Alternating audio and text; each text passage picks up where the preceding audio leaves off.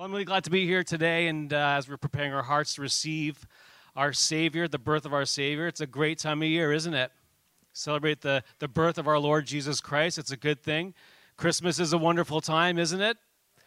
Yeah, I was shopping uh, with my uh, with my mother, Pastor Janet, a couple of weeks ago. We we did our shopping earlier, and uh, my mother asked me, Do, "Does Christmas?" We're in the middle of Mastermind Toys, and she said, "Does Christmas bring you lots of good memories?" And then we were kind of distracted. Something I don't know what happened. You never, I never got to respond to you, but the answer is yes, absolutely. I've got fantastic memories of Christmas. I'm sure all of you do as well, don't you? Christmas is a fantastic time. We get lots of good memories. I can remember growing up and seeing Pastor Morris. And we'd have the Christmas crackers that you have at Christmas dinner, the crowns. And my, my grandfather always put that paper crown on, and he kind of sweated a little bit, so you'd see the sweat emanating on the crown. Uh, you know, lots of good memories with family. It's just a fantastic, fantastic time. But anyways, if you're saved, you know, uh, you know, Christmas always brings a specific scene in memory. And what is that scene? It's the nativity scene.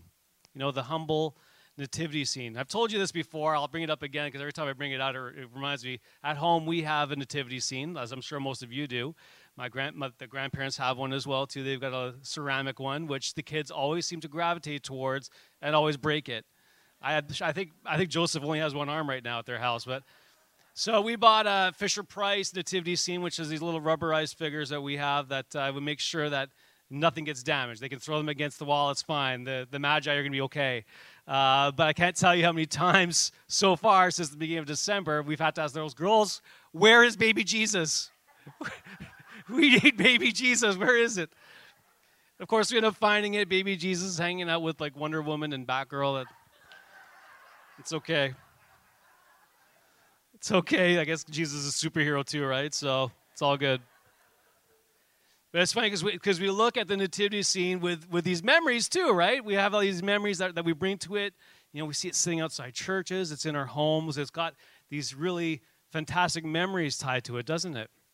I can't help but think about though how Mary and Joseph were thinking when they when they pulled up to the stable and were like, Joseph was like, I, Mary, I guess this is where we're going to have our baby.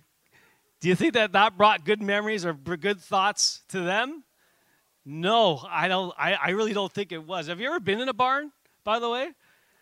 Yeah, I've, I've, I've been in a barn. I used to work for a company called DeLaval, which produces uh, milking equipment. And we get to go visit a client, and we went to go see this tie stall cow dairy barn. And uh, I, I don't know how to say this politely in church, but it was hard to tell the difference between the walls and the manure that was in there. It, it stank. It was not a pleasant experience, right? And uh, I, I, just, we look at the nativity scene knowing the whole picture and knowing the, the beauty of salvation behind it. And I can't think for a moment that Mary and Joseph were, were overjoyed at the circumstances they, they found themselves in, where there was clearly no crib for a babe right? Clearly. Clearly, no place for the birth of a baby. But there was a bigger picture, there was a bigger joy, something bigger than the current context that they were facing. So, despite their dire circumstances, we have, we have actually no record of them, though. Uh, we have no record of them complaining about their situation. But you have to wonder if they, as humans, were wondering, you know, can anything good come out of this? You know, they're human. They were human. Mary Joseph were human. They, were, they, they, they must have had those thoughts like, man, can anything good come out of this? This is not what we expected. Why has God led us here? You know, what, what, how can I focus on God's promise? Mary was saying, how can I focus on what the angel had told me? How can I do that when everything around me looks so bad? So I called this sermon Joy to the World, which is obvious holiday verbiage, right? We've, we've all heard that before. But you know what? I want to use this today as a declaration. I want to use it today as a declaration. Because very quickly, since last week, we've seen the world enter into panic once again. Once again, we're in panic mode. How can anything good come out of this? You know what I'm going to have to say to that? Joy to the world. Joy to the world. Joy to the world. You can say it with me. Joy to the world. Joy to the world. Yes, it's serious. Yes, it's discouraging. Yes, we are all tired of this. But today I choose to say, Joy, Lord. Joy. Joy. bring your joy to the world. Amen? Yeah. Yeah. So, this is the uh, last message that I, I'll be preaching in 2021. And I think we all did our best to bring, bring hope to this year. That was kind of like the theme that we had for 2021 because 2020 was a hard year. Uh, 2021 was still a very strange year as well, too, but we did our best to bring hope to it. Uh, but, you know, it's been challenging. And we yet to see a clear path ahead. And that is being presented, what is being presented to us is just more challenges. But as Pastor John preached last week, you know, we might be in a tunnel, there might be darkness, but the fact that we're in a tunnel means that there is light. You don't go into a tunnel and, and don't come out another end. You, there's always light at the end of a tunnel. There's always an exit. There will be light. So, one belief that I had going into 2021 was that God was going to have to prove himself in a big, loud, impressive way in order to convince the world of his saving power, right? Something that would break our attention off the darkness that is around us. But you know what? I think that might be just the problem. The problem actually is our lack of focus. We so easily lose our focus on the man we so easily focus, lose our focus on the Father. We so easily lose our focus on the Holy Spirit. All three persons who actually come to us what? They come to us humbly. They come to us humbly. It's not in the wind, it's not in the earthquake, it's not in the fire, but it's in the gentle whisper that He comes, in that humility. We have no eyes for the small, the small signs of, of God's presence. You know, the smile of a baby. Uh, Holly and I had the the opportunity uh, this past week to. Do you remember uh, Matt and Belicia, who were, who were here in our church? They came down to. They just had a baby, and they wanted to have their baby dedicated. So we had the opportunity to do that in our home, which was a beautiful thing. And holding a baby, man, that is a miracle. Holding a baby is such a, a wonderful, beautiful miracle. You know, we, we, we miss the small signs of, of God's presence like that the carefree play of children, you know, the love given, us to, by, given to us by parents, the wisdom given to us by grandparents, the beauty of the world that surrounds us, the beauty of a, a fresh snowfall outside, uh, you know, the absolute abundance that we live in in Canada, right? The provision of living in a country where we have freedom of religion. You know, these are all things that, that are the signs of God's presence with us. Amen? Yeah. We also have the power of community that we have here where we can, uh, we can encourage each other on in good works. That's a fantastic thing as well, too. See, all you have to do is kind of prime the pump to recognize that God's presence is here with us. You see that? Bring it back to the focus on Him. And you can see without a doubt that God is present in your life. And you know, if you don't feel that right now, if you don't feel God's presence right on you right now, you know, we're at the end of 2021. Ask God to show you how He has been with you in this past year. He will show you. It's just a matter of focus. I'm telling you. Ask Him, Lord, show me how you've been with me. Show you how you've been beside me. And He will absolutely show you. And when He does, make sure you give thanks, right? Make sure you give thanks as well.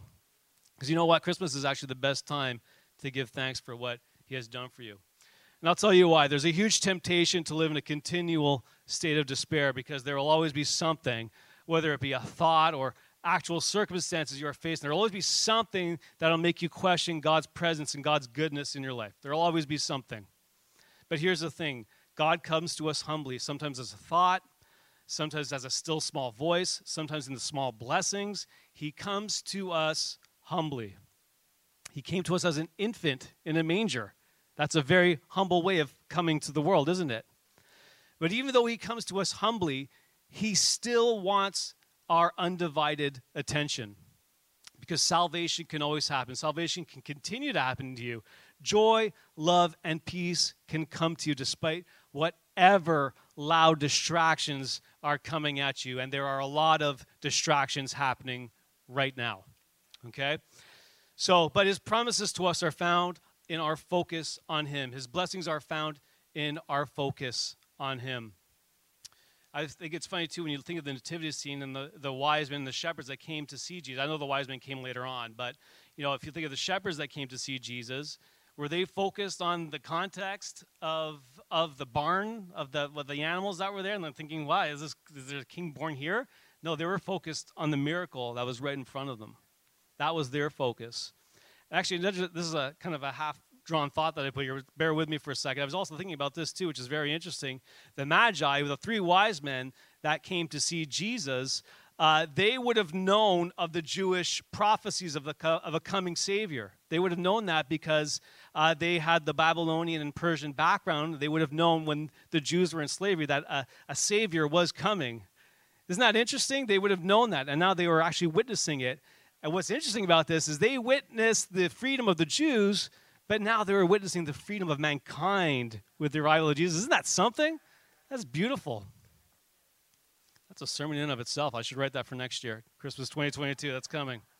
Anyways, all right, so I want to I want to bring up a verse that's not typically talked about during Christmas, uh, but bear with me again because I, I, think it actually speaks to the time that we're in. It's at the beginning of Jesus' ministry, so it kind of counts, uh, but uh, kind of to where we find ourselves today. So when we, we we look around right today, and you know we think to ourselves, you know, this is this is the worst situation we could be in. How much longer, Lord? You know, what are you doing, God? We think that you know that's what our thoughts are today, facing what we're facing. And, uh, you know, sometimes it's very hard to see his goodness in that. And I get that. Those are raw and legitimate feelings.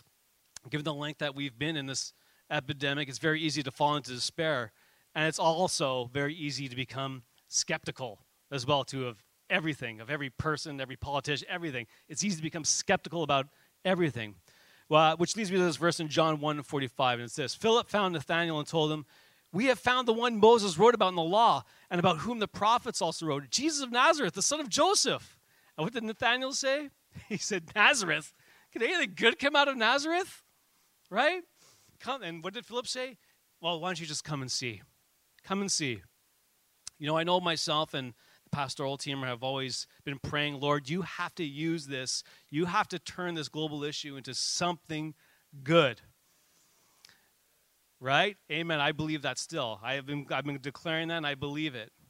You know, and then you, you do that and then, then you, you listen to the news. You go on Facebook and you get slapped right in the face with despair. Every single time. It hits you right in the face. We become Nathaniel, right? 2020, 2021, 2022. Can anything good come out of this? Can anything good come out of there? Right? Actually, here's, a, here's an interesting little bit about Nazareth as well, too. Uh, Nazareth didn't actually have the best political uh, reputation, let's say, okay? Uh, following the death of Herod the Great in 4 BC, before Christ was born, uh, there was a Roman armory in a place called Sepphoris, which was four kilometers away from Nazareth. And uh, that, that armory was robbed. Uh, so the Romans came and they basically retaliated by crucifying 2,000 Jews in that town and then burning down the town of Sepphoris, right?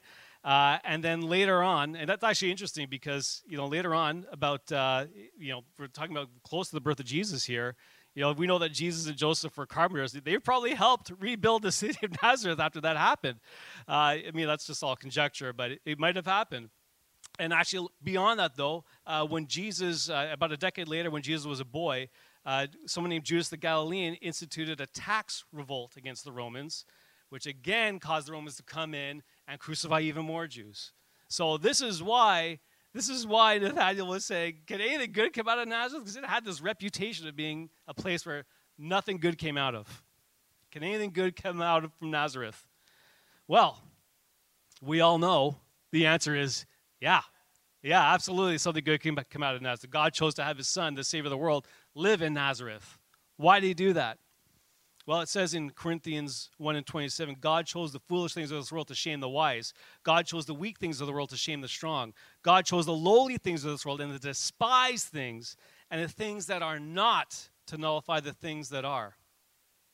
And you know what? This is kind of like a common theme throughout Scripture. We look at Joseph, we look at Ruth, we look at Gideon, we look at David, right? They all began in lowly, despised places, but God chose them and use them in incredible ways. Even Jesus was considered foolish, weak, lowly, and despised by this world. It says that in John. And to top it off, he was from Nazareth, another despised place. Jesus is the ultimate example of God using what we consider to be weak, what we consider to be undesirable, what we consider to be despised, and he uses that for the express purpose of glorifying himself. Isn't that wonderful?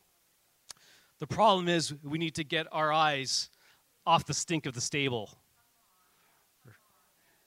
We need to change our focus.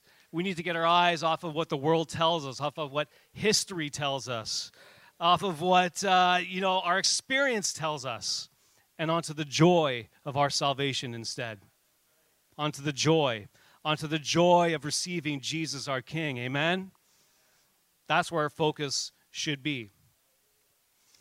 Come and see, Philip told Nathaniel. Come and experience it for yourself and respect Nathaniel, right? Because he, he did do that. He did come and see Jesus. He went saw, all right, I'll go, I'll go check this out. And what did he do when he met Jesus? What did Jesus do? Jesus read his mail. Jesus read his mail and met Nathaniel where he, is, where he was. And Nathaniel was shocked. He said to him, How do you know me? And Jesus answered, him, Before Philip called you, when you were under the fig tree, I saw you. And what did Nathanael say? Rabbi, you are the Son of God. You are the King of Israel. And Jesus answered him, Because I had said to you, I saw you under the fig tree, you believe? You're going to see much greater things than these. And I think God's saying that to us right now. You're going to see even greater things than these.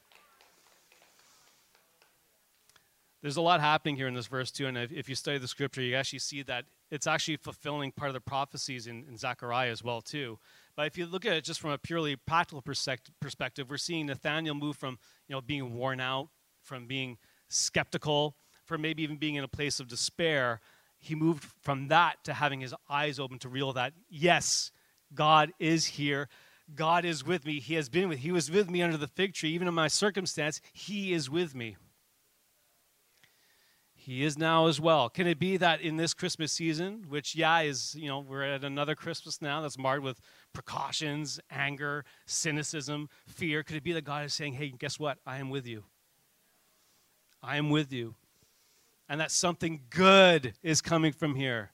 Something good, something great is coming from here. Yeah. Is that just wishful thinking? no, I don't believe it is. I don't believe it. I think God is saying, come and see to us right now.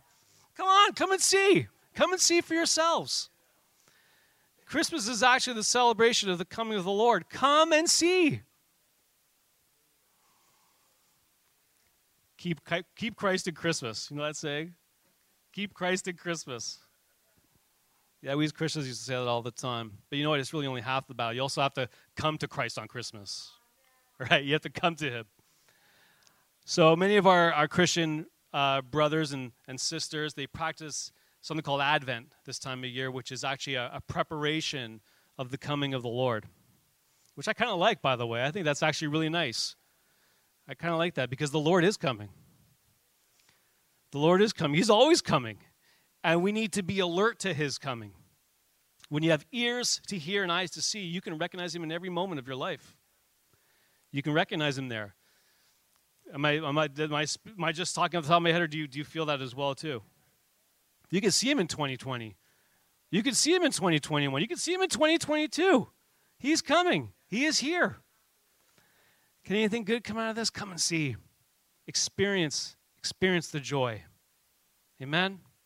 Let's make a commitment to not let fear, not let anger, not let pride, not let arrogance blind us to his coming. Blind us to the joy that he brings Blind us to the presence, his presence with us. Even this morning, he's with us. Even this morning, he is here with us. You know, let's let him be our Prince of Peace as we close out 2021. Amen? Let's let him do that. He can be our Prince of Peace no matter what's going on around us. So let's prepare the way. Let's prepare the way this morning for the Lord. Let's prepare our hearts for the, for the coming of Christ we have to be ready to receive him as we approach Christmas Day. Realize that Christ wants to be born in us, but we have to be open, willing, and receptive to truly welcome him. You know, it's exceptionally easy right now to be distracted. Normally, we would be distracted with things like, you know, visitors, Christmas programs, shopping, decorating, all that stuff. And now we have the addition of pandemic fatigue and fear mongering added to that mix, right? But no, I refuse that. I refuse that. Despite our circumstances, despite the reality of the sickness, you know, joy to the world. I'll say it again joy to the world. Joy to the world. Despite anything that's out there, despite anything that's trying to make me fall into despair, joy to the world. Our Savior has come. Amen? Prepare you the way of the Lord. Prepare yourselves for his coming. God came to us in the form of a man to join us on our journey. He's with us so that we don't have to find ourselves walking in circles and, and falling, spiraling downwards towards despair. Instead, you know, he brings us towards peace, towards his joy, towards his love. And that's kind of like the great mystery of Christmas that has continued on for 2,000 years, right? It's happened to give us comfort, to give us peace, to give us joy in our modern and present day.